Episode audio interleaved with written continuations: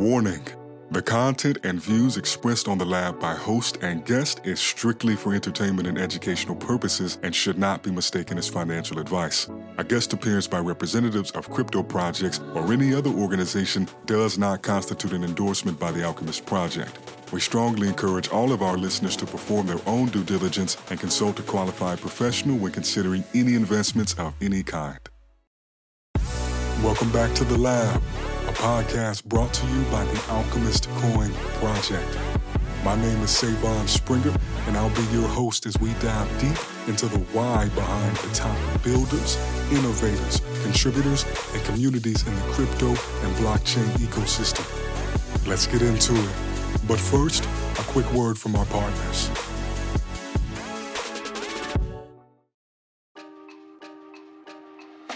The Crucible NFT project is pioneering next gen NFTs, combining utility and generative art to create something truly unique.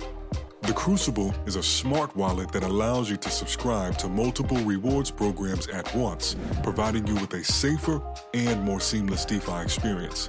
Plus, you get access to your very own generative art Crucible, which evolves over time as you interact with your Crucible. It is truly spectacular. See what all the hype is about and head to crucible.alchemist.wtf and mint your Crucible today. Now, for those at the back, that's crucible.alchemist.wtf and share your Crucible with us on Twitter using the hashtag NextGenNFTs.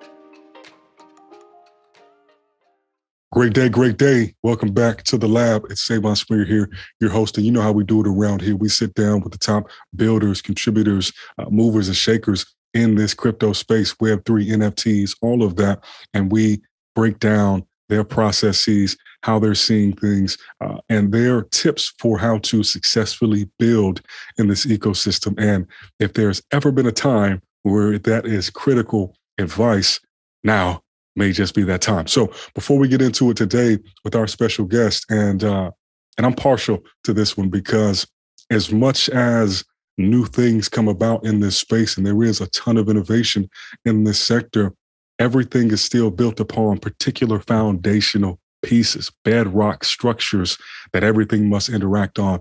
And, uh, and today's guest is definitely integral in working on something uh, I think is pretty cool in that uh, wheelhouse. So before we jump into that, let me go over some of our Alchemist community updates for the week. So, update number one Alchemist is incubating a new product. All right. Now, as it already stands, there is Copper, the launch platform. We have the Crucible.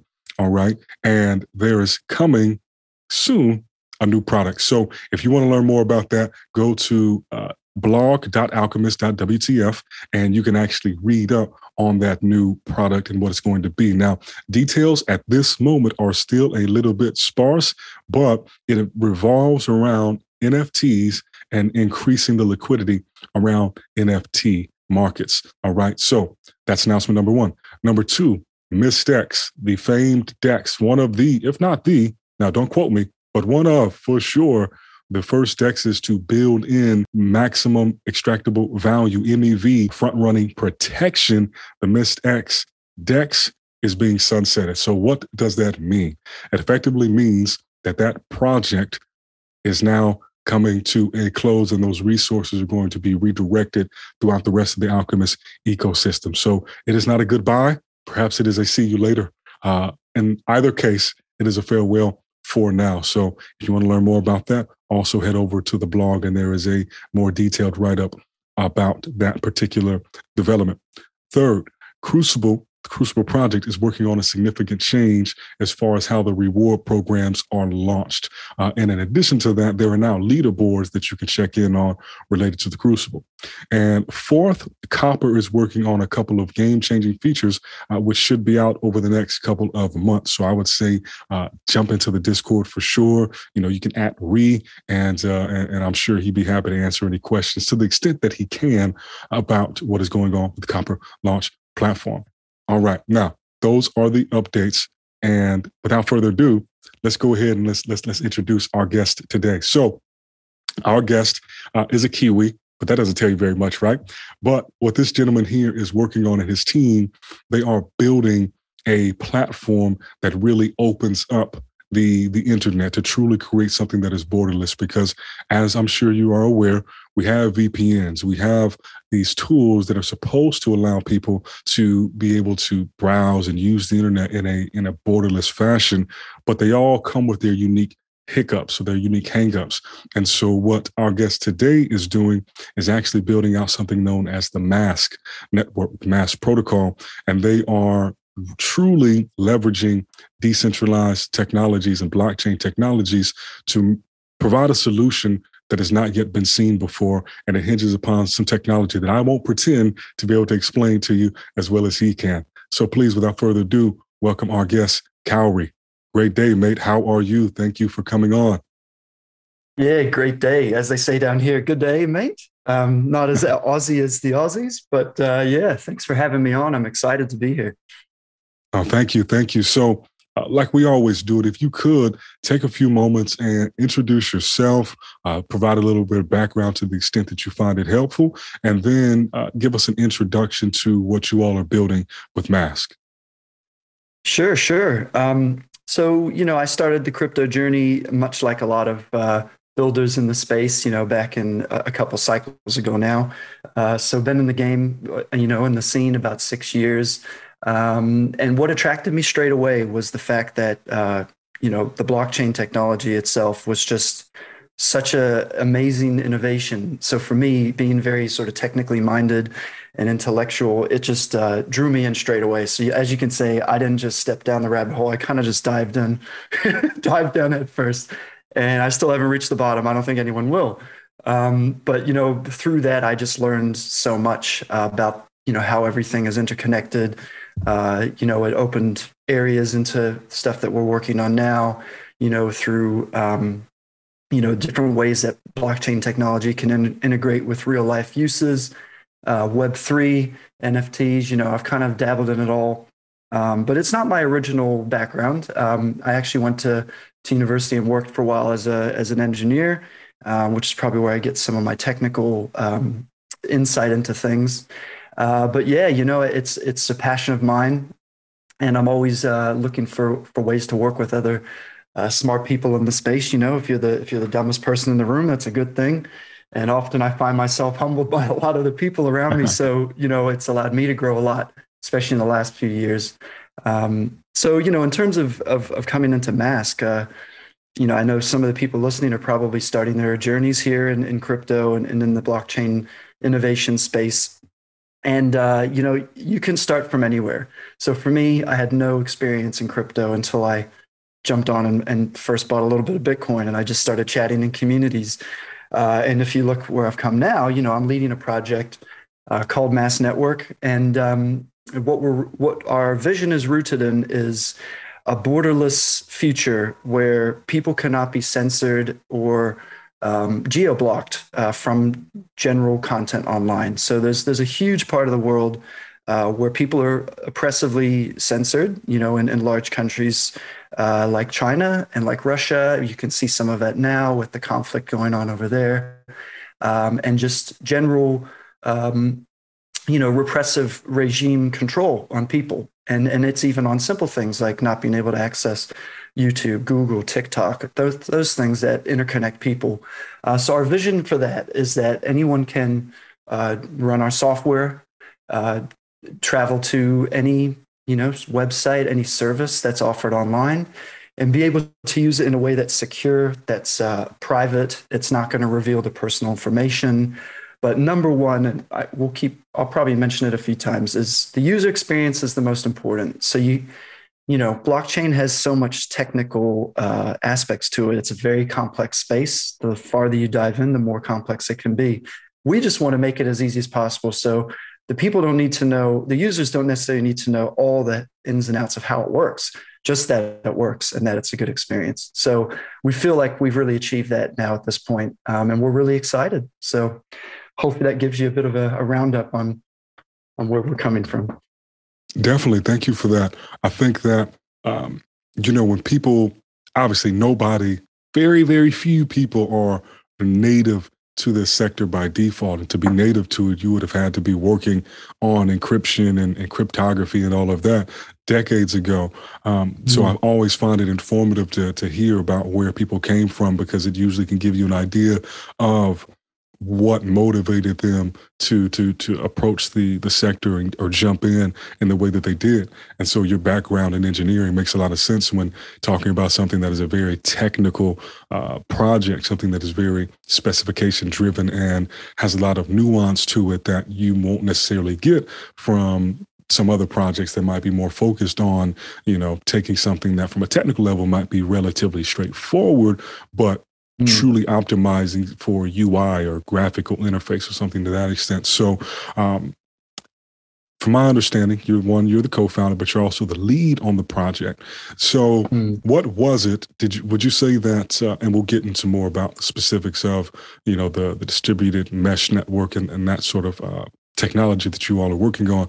But what was it that made you or gave you the instinct to say, okay, we could build the best browser from a technical perspective in the world, but if the user experience is not on point, it will be for naught. So, is that something that you had already learned prior in your experience? Was it something that some of these last cycles uh, made you attuned to? Was that something that you had peers on your team bring to your attention?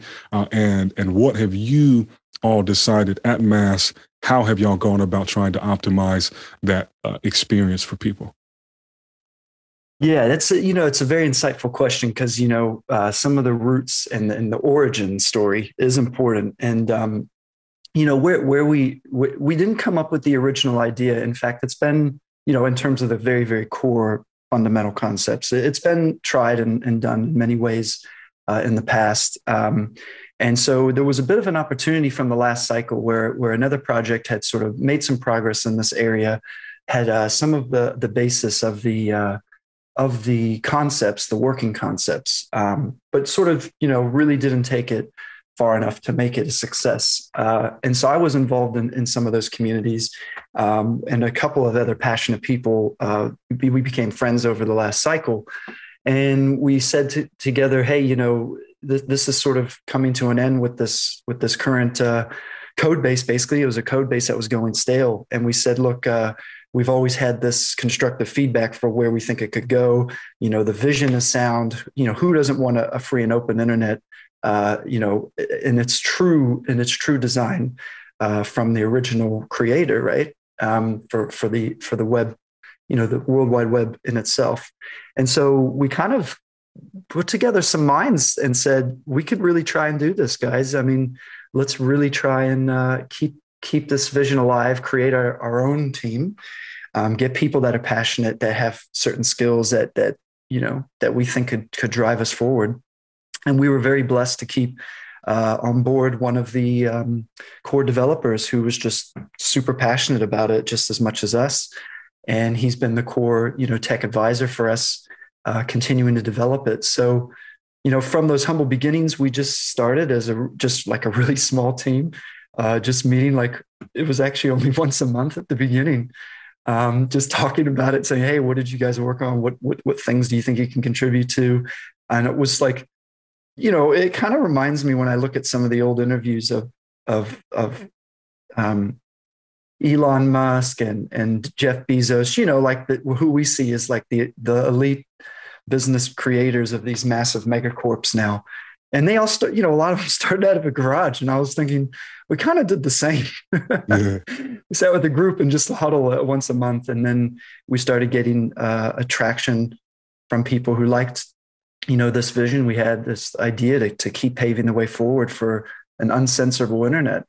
Um, and so, yeah, from there it developed. And, uh, we had a, a, unique opportunity with an advisor who who liked us, came on board and said, "Look, I can I can help you jumpstart, really jumpstart, to get yourself, you know, in a way where you'll have a basically a market where people can um, look at that and say, I want to get involved and have an actual utility token as as a core part of it because it's it's essential in, in a lot of ways, on a technical basis too, and um, and that propelled us forward. So you know, with that, um, I did want to point out we're proud that we we never did an ICO, we never did um, massive fundraising, public public sales, or anything.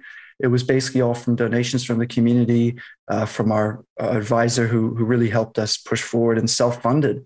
and we've come all this way. I think to us looking at the bear market ahead, sure, it's a it's a bit scary, but we started in a bear market, so to us, it's like you know a, a bit of a, a circle circular uh, approach. So yeah, I mean that's kind of how our humble beginnings came.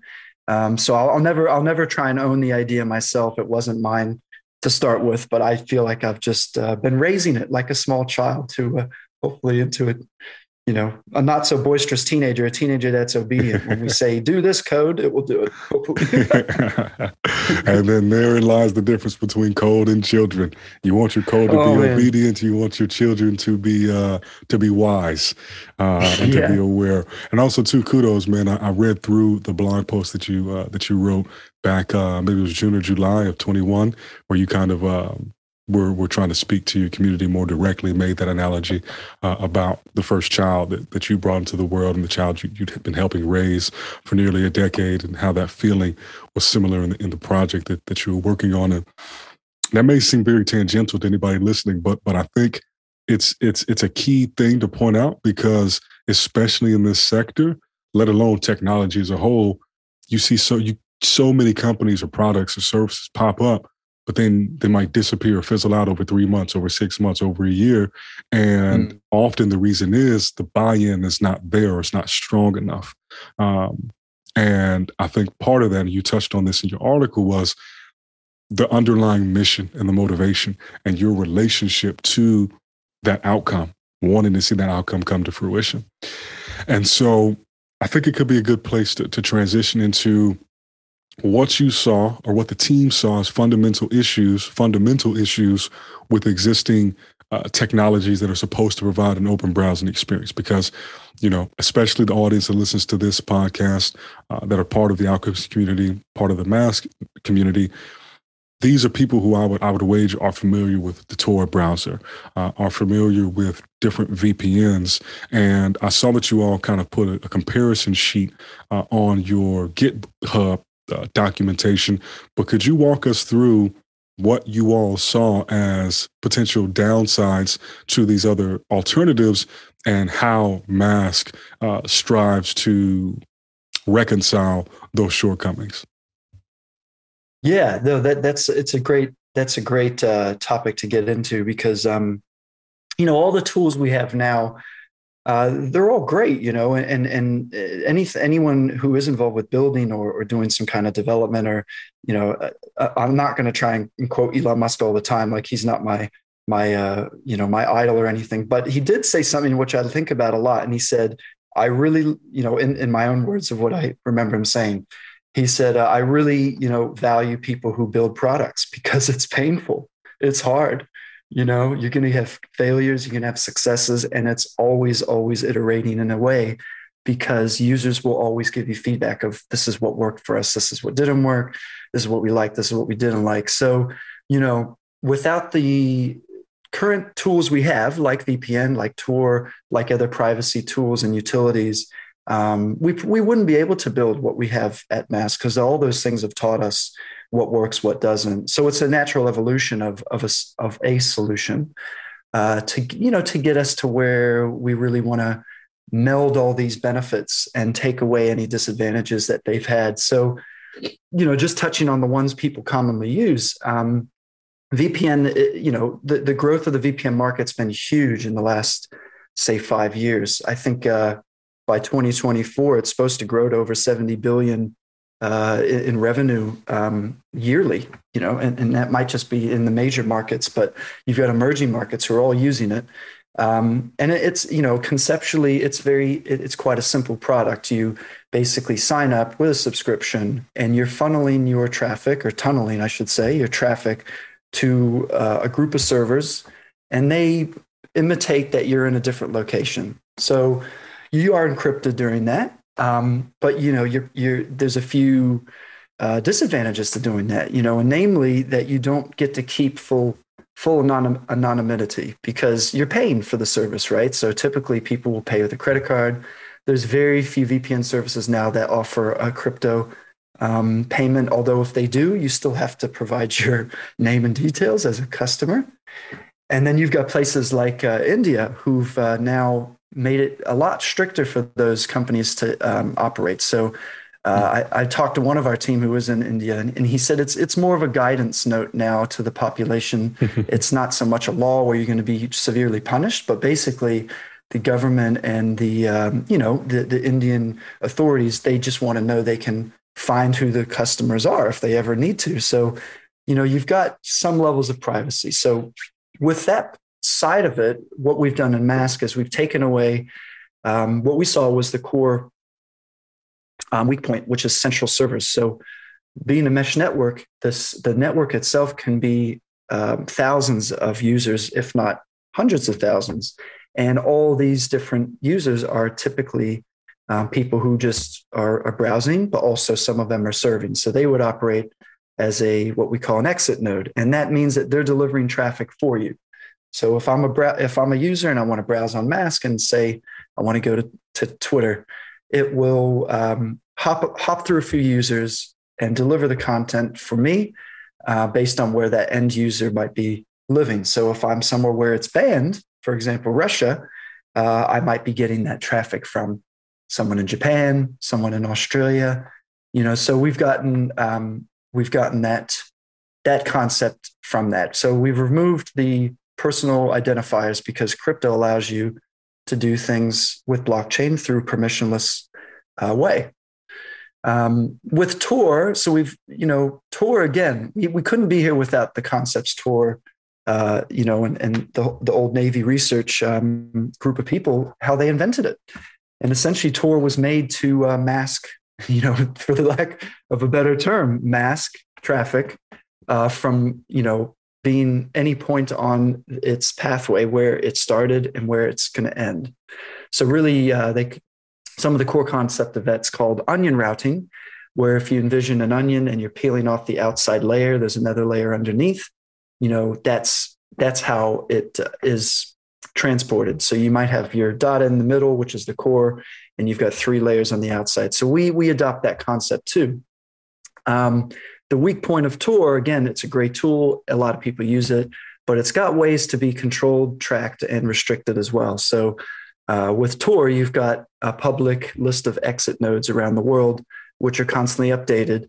Um, and those are used because in their design, there's a part of the system which pulls from that directory where your route needs to be made.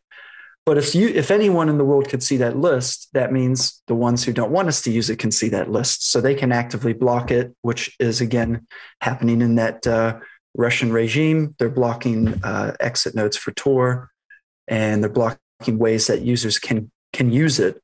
But also Tor, um, you know, with the Onion network that they have, Onion sites, it's very identifiable. So anyone who wants to try and do things as if they're not doing something on Tor, it's it's easily identifiable that they're a Tor user.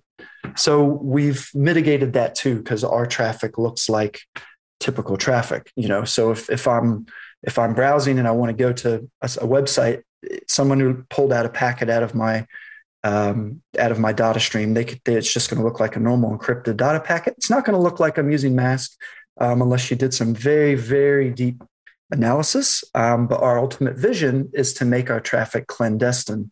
And what that means is if someone did take a piece of data out from my stream, they will not know that I'm using MASQ because it's going to look like something else. It's going to look like uh, maybe a Zoom voice over IP call packet. It might look like a gaming packet from Call of Duty. It might look like an email. It might look like anything. So we can we can masquerade it, and that's actually how we came up with the name uh, for mm. MASQ Network was MASQ in masquerade. So yeah, can I jump in and ask story for us? Can I ask a, follow up? So, to the extent that you can divulge that, because obviously I don't want you giving away um, anything that you can't. But at the same token, from my understanding, this is an open source project. How yeah. are you all able to do that? Is that is that like a technique that is contingent upon the users being able to serve as nodes? Um, how does that actually work? That you're able to to hide those packets of data like that? Yeah, so um, the fundamentally um, it's it's the way it's encrypted, and uh, so what happens when so within MASQ there's its own protocol uh, of how traffic is sent. We, it's called the Cores protocol, um, and it stands uh, you know there's an abbreviation Uh, that's on our documentation. But basically, it's a way that the data is is um, encrypted, and then extra data can be put at the beginning or the end. So mm-hmm. the data packet can remain the same size. Um, tech on the technical level, one one reason why Tor traffic is more identifiable as is as the farther along a route you your data is handed off, because each layer is pulled away. If you look at an onion, every layer you pull off the onion, the onion's smaller, right? So if you're trying to use data inspection to to, to analyze uh, traffic going back and forth, if you see a packet getting smaller and smaller and smaller, they're you're like, "Hey, closer. bing, bing, bing, yeah, that's getting to a route. That must be a Tor packet, right?" So um, way, the way we've done it is we put rubbish data, which is just a, a bunch of bytes um, at the start or the end, to make that say, that data look the same size all the way. Um, and on top of that, elegant. we're going to yeah, it's elegant, right? And uh, I forget our tech advisor had a had a way that he described that term. I'll have to look through my notes at some point. It wasn't, you know, it wasn't as uh, as um, elegant as I'm probably saying it. There's a way to describe it. But uh, on top of that, we're, we're going to design it so the packet goes into someone's router through a common port. So another technical aspect of Tor and other things like that is usually they use a specific port where your router saying, I know this data coming through this port one, two, three, four is for this protocol. Uh, when we masquerade our data at MASQ, we're going to make it go through common ports that are used for other stuff. So Call of Duty might use, you know, and some people who game on their PC, you know, how you might have to set up a port forward. Mm-hmm. Call of Duty might use every single user, millions of users around the world might use port five, six, seven, eight. Well, if we just make our data go through that port, no one knows that it's MASQ data until it's unencrypted in their machine using our software. So it's quite elegant the way we've disguised things using common technology, but not in a way that breaks anything. You know, I think that's fundamentally our pathway to success is that we've made our thing, our whole project interoperable with current technology. So you won't need to buy a special router. You won't need to buy uh, or do any special technical stuff. You just download the software and install it, and the rest is taken care of. Nice. So that brings us back to the the general user experience. So when somebody is is joining the MASQ network and, and they decide that okay i don't just want to be a user of this network i want to help you know kind of like somebody who might use a file sharing service you know and they're like all right are you uh, once you're done downloading you now concede that information for others to to also be able to download it uh, more quickly how does that work um, on, on, on, the tail end of it. I, I imagine this is like a, uh, an APK or a, a, download file that they need to, to put on their their computer. Uh, what's the compatibility of that? And also, can somebody simultaneously be using the MASQ browser and also be um, so? Let's say um, we're doing the Zoom call right now. We get off Zoom, mm. uh, but I'm still open in the browser. Do I need to click some switch uh, to to turn myself or to enable the act of me actually being able to serve as a node or does that happen dynamically when i'm not actively uh, uploading or downloading data personally? Yeah that that's you know what? That's actually a very very good question because early on we realized that uh, users like choice you know? Some of the greatest softwares that we use every day, you can see that if they're rich with options, then they can they can appeal to more users because users feel they've got power to control what they do, what they don't do, um, and just you know on a little tangent, I think that's why people uh, in general, te- you know, the, even the younger tech enthusiasts who uh, you know are coming up from our generation, they're appreciating privacy more and control over their own information more because they realize how powerful it is. So when they use software or use apps, they're, they're going to start thinking more, and they already are. You know, what permissions does this app use? Mm-hmm. What information am I, you know, on here? Yeah. What, you know, you probably look now, right? You're like look at the app like, oh, has it got permission to my mic? Can it turn it on mm-hmm. whenever it wants? You know, GPS. Um, so, you know, not not to uh, directly compare ourselves a lot to competitors in the space. But what we did notice is that a lot of competitors have offered two separate applications for some of their solutions, where one is for someone who wants to just use it, and get the privacy browsing and get that, that borderless browsing. And a separate software for someone who wants to be that node provider to share their bandwidth. So, and, it, and it would require a little bit more technical uh, knowledge to install that that other one. So what we've done, and thankfully it was sort of it was functionally built into our our core software, is that a user can do both uh, with the same software. So you install one software if you want to browse, you can, but if you want to serve the network and share your bandwidth, because you know maybe you do have a really nice connection and you, live in a fairly what we consider quote unquote free country you want to just help out the rest of the world, you can turn on serving and you would act as that routing and exit node for other users. Um, if you want, I can do a little screen share now. I've got this yeah, here perfect. with, the, with dashboard too. Please, that would be great. All right. Because when you said, "Hey, is there a button I can press?" I'm like, "How about I just show you?" right on. The beauty of Zoom. Oh yeah. So hopefully you can see that screen. Definitely. All right. So um, this is a standalone software itself. So I know you asked, it was actually a very good point. If I'm using Zoom and I maybe just want to browse with MASQ, do I have to connect something? Do I have to change something? So at the moment, we've got an option in this software where I can make this uh, MASQ network traffic only in the browser within this window. I've turned it on so you can see I'm on a globe. It's telling me I'm going through three hops and I'm ending in Denmark. So if I go to Google, it's probably going to give me a Google Denmark Google site.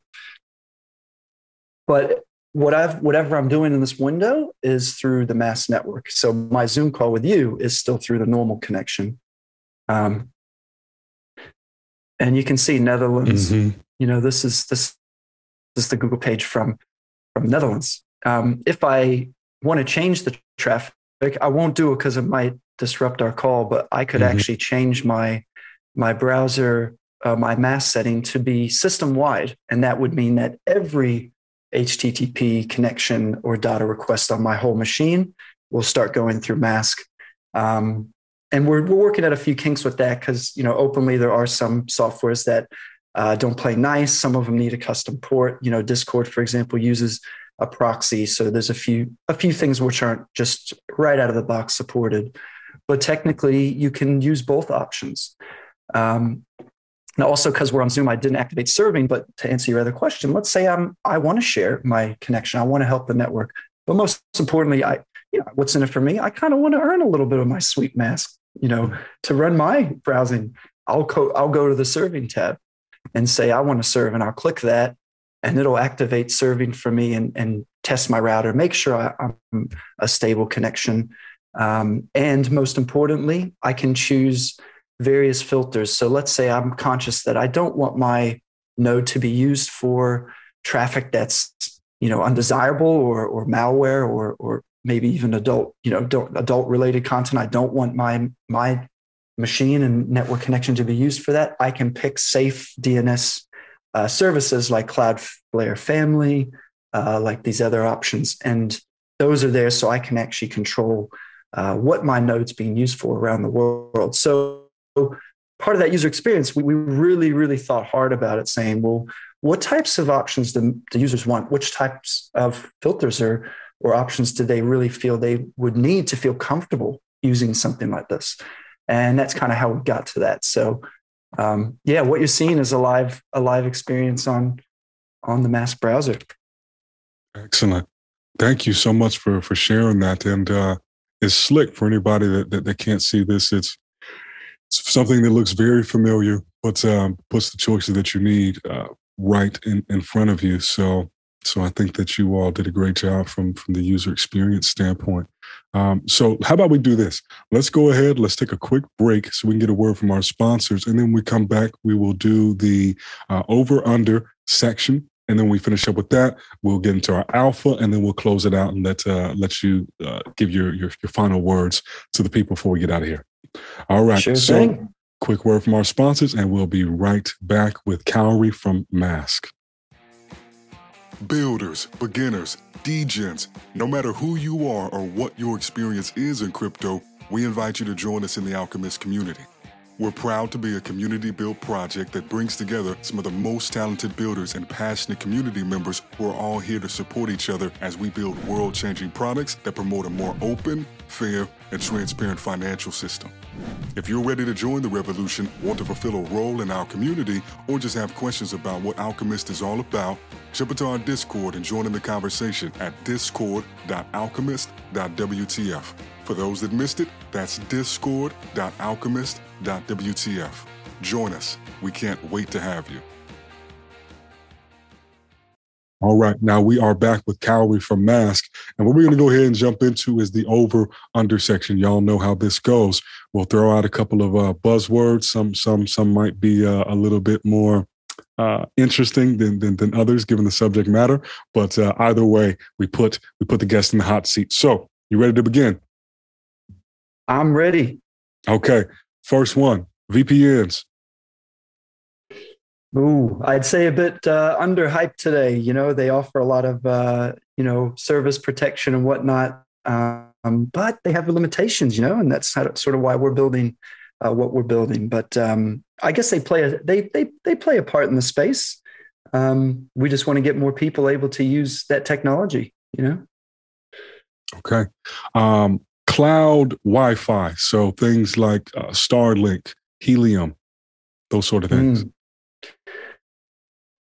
Uh, underhyped for sure. I think uh, I've been very impressed by the way Helium's grown. Like they've just got such a good uh, user adoption rate. Um, and you look at how much they've expanded.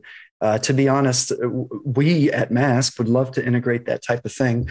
Um, a little, actually, a little, uh, maybe some people saw my tweets about it. A little secret is I did get Starlink and uh, it's at my house and I've actually used it over MASQ. So really, you could say it's MASQ Link is live too. hey, that's what I'm talking about. That's what I'm talking about. All right, bet. Yeah. Uh, Internet of Things.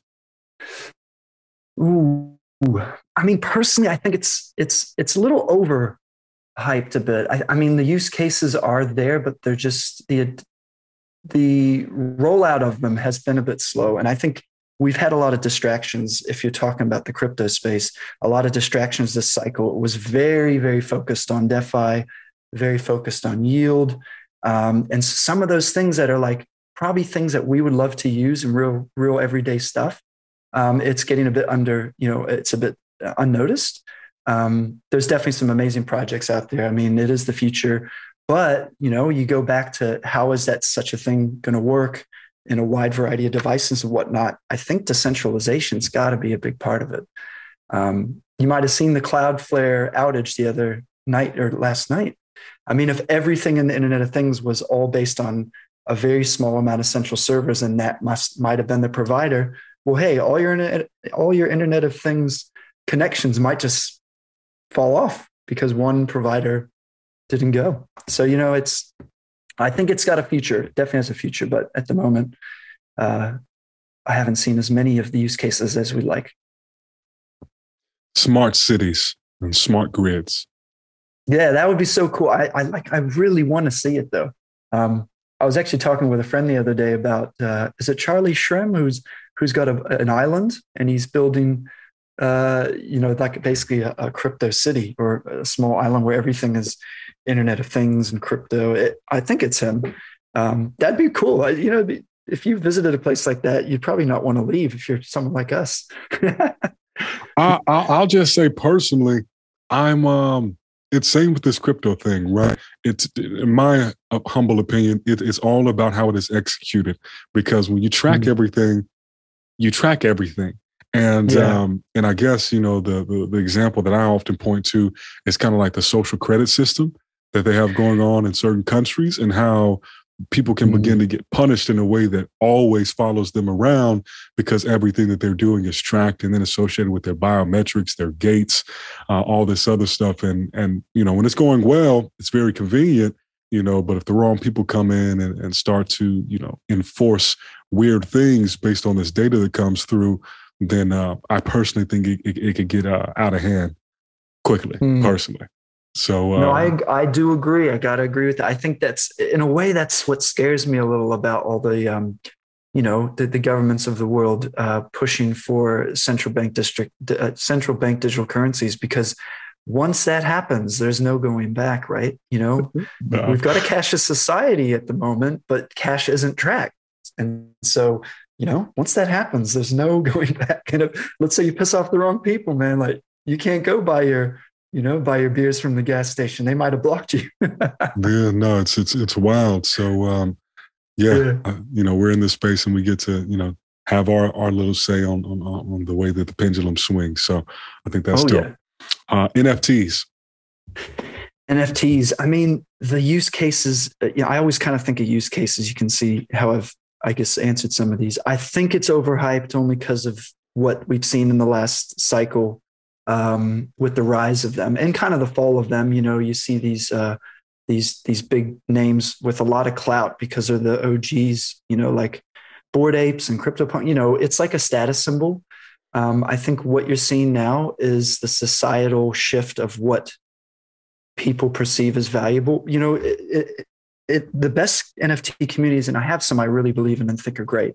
The best ones, it's not because they actually are super amazingly made, although some of them look nice and whatnot. The the people in the community give it value. You know, like it's almost like branded clothing, right? Why is Gucci three thousand dollars for a pair of pants? it's because society and a big group of people believe it is, right? Um, you look at precious metals, gold and silver, right? Gold is almost 100 times as, as valuable on the market as silver is, but silver has thousands of more um, manufacturing uses. So if you think about it, why is gold more valuable? Well, it's because as a society for thousands of years, we've been obsessed with it in a lot of ways. You know, um, I don't want to sound like uh, Peter Schiff, but you know he's he's cut it down like for thousands of years. Gold has been like the epiphany of value in the human mind or the human perception. So what we're seeing is a lot of society shifted value perception on what they think is cool and, and valuable and whatnot, and that trade mechanism with the free market. But the the actual use case of NFT, I think, is underhyped in the sense that I think it has real ways to be used in society uh, with an ownership part. Like imagine if an NFT was a house, a deed for a house. Yeah. You know, and you could just go boom. It's it's it's now owner of another person. Now they got hacked, you know, it's like someone shows up and this is my house. I have the you know, it's kind that's when people start taking hardware wallets real seriously.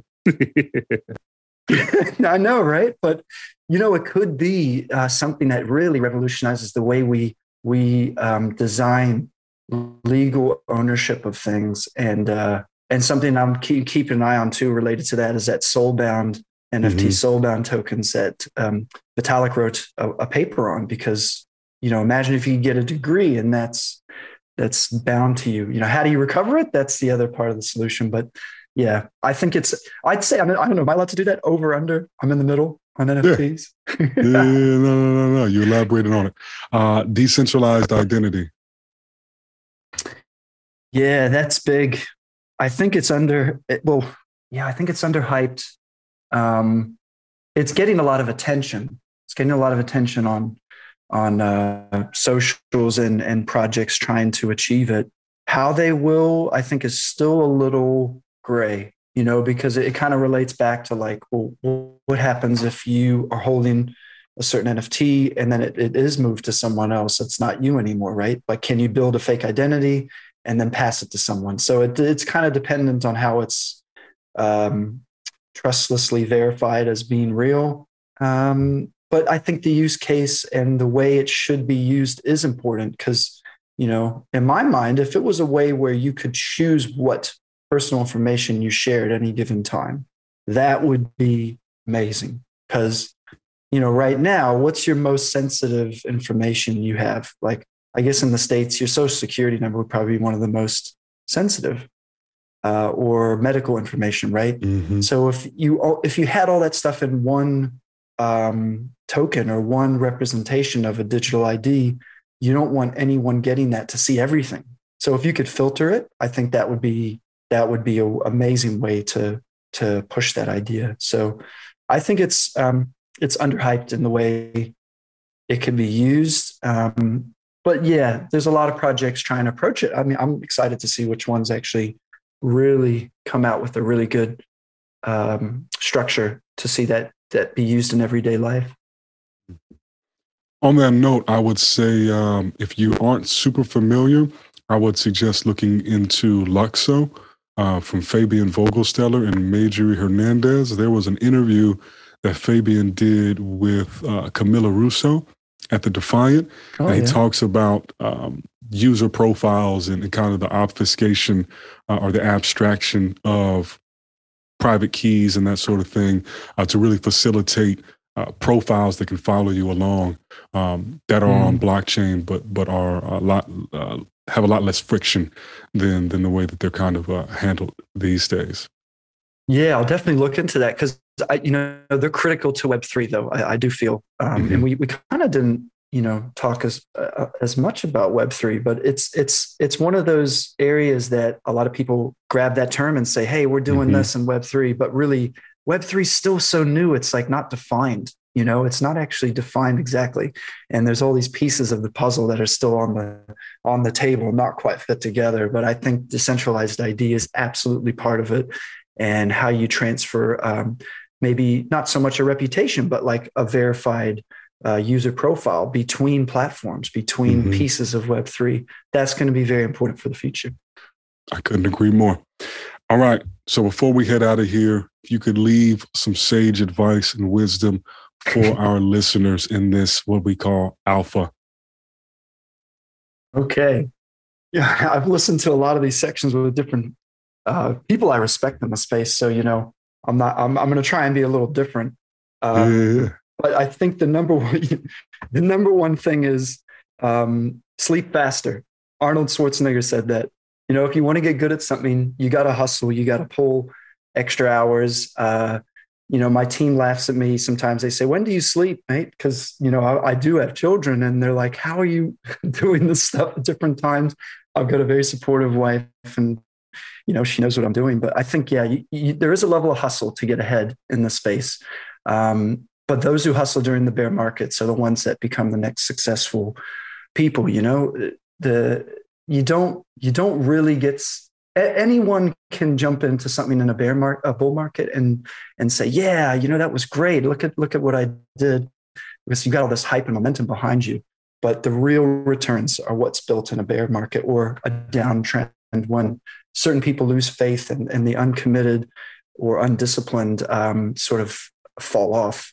But uh, the next few years, you know, depending on how this this bear market plays out, you'll see a lot of washout of of the things that were um, hype driven, vaporware as I call them. You know, where there's mm-hmm. lots of mm-hmm. promises and people jumped on saying, "Wow, this is the next sliced bread. It's amazing," and they just you know don't deliver. Um, each cycle, I feel people get more smarter. Well, you'd hope so, but they get some of them get more smart of what to identify as really solid uh, projects and use cases. But um, but if you want to be a builder, this is a perfect time. Don't don't let what the market's doing uh, discourage you. You know, if you think of it, markets again, economic theory is a very important thing to even just read lightly about. But um, the, something in the market is valued by the majority, right? The ones who are the innovators are the ones that see something in the minority or see something that the majority of the market doesn't see, and they develop a passion and a skill set around building it and they do it and that takes off. So if you want to get involved in something now as a web3 builder or as just a builder in the space of crypto like don't be afraid to jump into something. Um, try and, and and learn about it. Um, so what's cool now there's so many daos out there that are just looking for people to give time you don't have to be an expert um, there's ways to experiment and try things and and you know, the down, if you're jumping into a DAO and they say, I'd love for someone to do this, and then you you do the task and they say, hey, it's not up to scratch, like, you know, that's learning experience. And that means the next time you do it or the next DAO you join and try and contribute to, you're going to be better. Um, and I think that's why we've seen a rapid expansion of innovation in the space is that this younger generation, uh, you know, there's always this like, hey, boomer, you know, you, don't understand. The boomer generation's watching us um, clamber, clamber over each other for million dollar NFTs and they think we're crazy, right? Uh, but the real revolution that's happened is that the younger crowd has made a space for themselves. they're moving away from tra- traditional value based skill sets. You know, like you can go to a trade school and become a builder. Great. You know, that's very important. You can go to a university, get an expensive degree. Will you use it? Well, you see more and more successful people who just they get to the where they are without a degree, right? So this this now this new generation is seeing the space that we're in with blockchain, Web3, crypto, and you can learn everything with the University of YouTube, Google Foo. You can pretty much learn the basic skills that previously you had to be a data scientist to do stuff like this with computers. It's all built now with, with ways you can template it. So jump, like my, I guess, summarize it, jump into something that you really feel passionate about. Don't worry if you fail um, because, you know, you're going to learn along the way and uh, and just try and find projects that value um, value that value effort and uh, yeah you're gonna have to sleep less though to get good at something you're gonna have to sleep faster as they say right on man right on well thank you Kauri this has been Awesome. Uh, I definitely think the people are going to love this one. Before we get out of here, if you could please let the people know where they can find you, uh, where they can find MASQ, how they can support, how they can get involved, and uh, and yeah, that'll close it out for us. Oh yeah, awesome. Um, yeah, first of all, I want to give a shout out to you. Thank you for letting me come on board uh, the, your podcast and share my thoughts and have some good questions and, and dialogue with you. Um, I've really enjoyed your your previous episodes with other uh, important people in the space. And thanks to Alchemist too for uh, building an amazing community. You know, part of what I said in my ending statement was um, definitely really, really valuable and core features I see in your community, in your DAO uh, type organization where people can jump in and uh, contribute. So thanks to all of you. Um, we wouldn't be here without you. And you've helped us along the way too. Um, we really want to invite anyone who wants to learn more come check us out you know the basic places to find us definitely in our discord which is just discord.gg slash mask with a q uh, you can find us in there you can jump in and learn how to how to use that beta software i showed you today you can um, contribute you can learn how to how to you know run the node itself the, the software um, and even just you know learn more about how how our vision is is taking us into a real uh, web3 type of experience. Uh, follow us on Twitter. It's uh, twitter.com slash mask underscore AI and uh, support our token. You know, I, I feel like, um, you know, there's a lot of good opportunities out there in the space. We're one of them. Uh, take that how you will, but just a reminder, we're the we're the the sole Crucible Polygon reward pools at the moment. If you mm. like that new brand, they're very very. I love that new uh, logo that Crucible made. Um, cool. Hop on there, go to the Polygon network, and you'll see two of our uh, reward subscriptions there. I think they're they're doing very well at the moment, um, even with the market change. So that's another way you can get involved. But yeah, we love talking about all this stuff. Uh, borderless browsing, freedom. You know, if you have something you want to talk about, jump in, talk with us, uh, learn more, and um, hopefully see you all. You know, in the near future. Excellent. It's been a pleasure. Thank you for coming on, Kauri. Thank you for shedding light on what you all are doing at MASQ, and thank you for building it because it's definitely something that we need in this space. All right. So, everyone listening, thank you all for joining us for another episode of The Lab. Uh, I am Sae'von Springer. It's an Alchemist podcast, and we will see y'all real soon in the next one. Peace.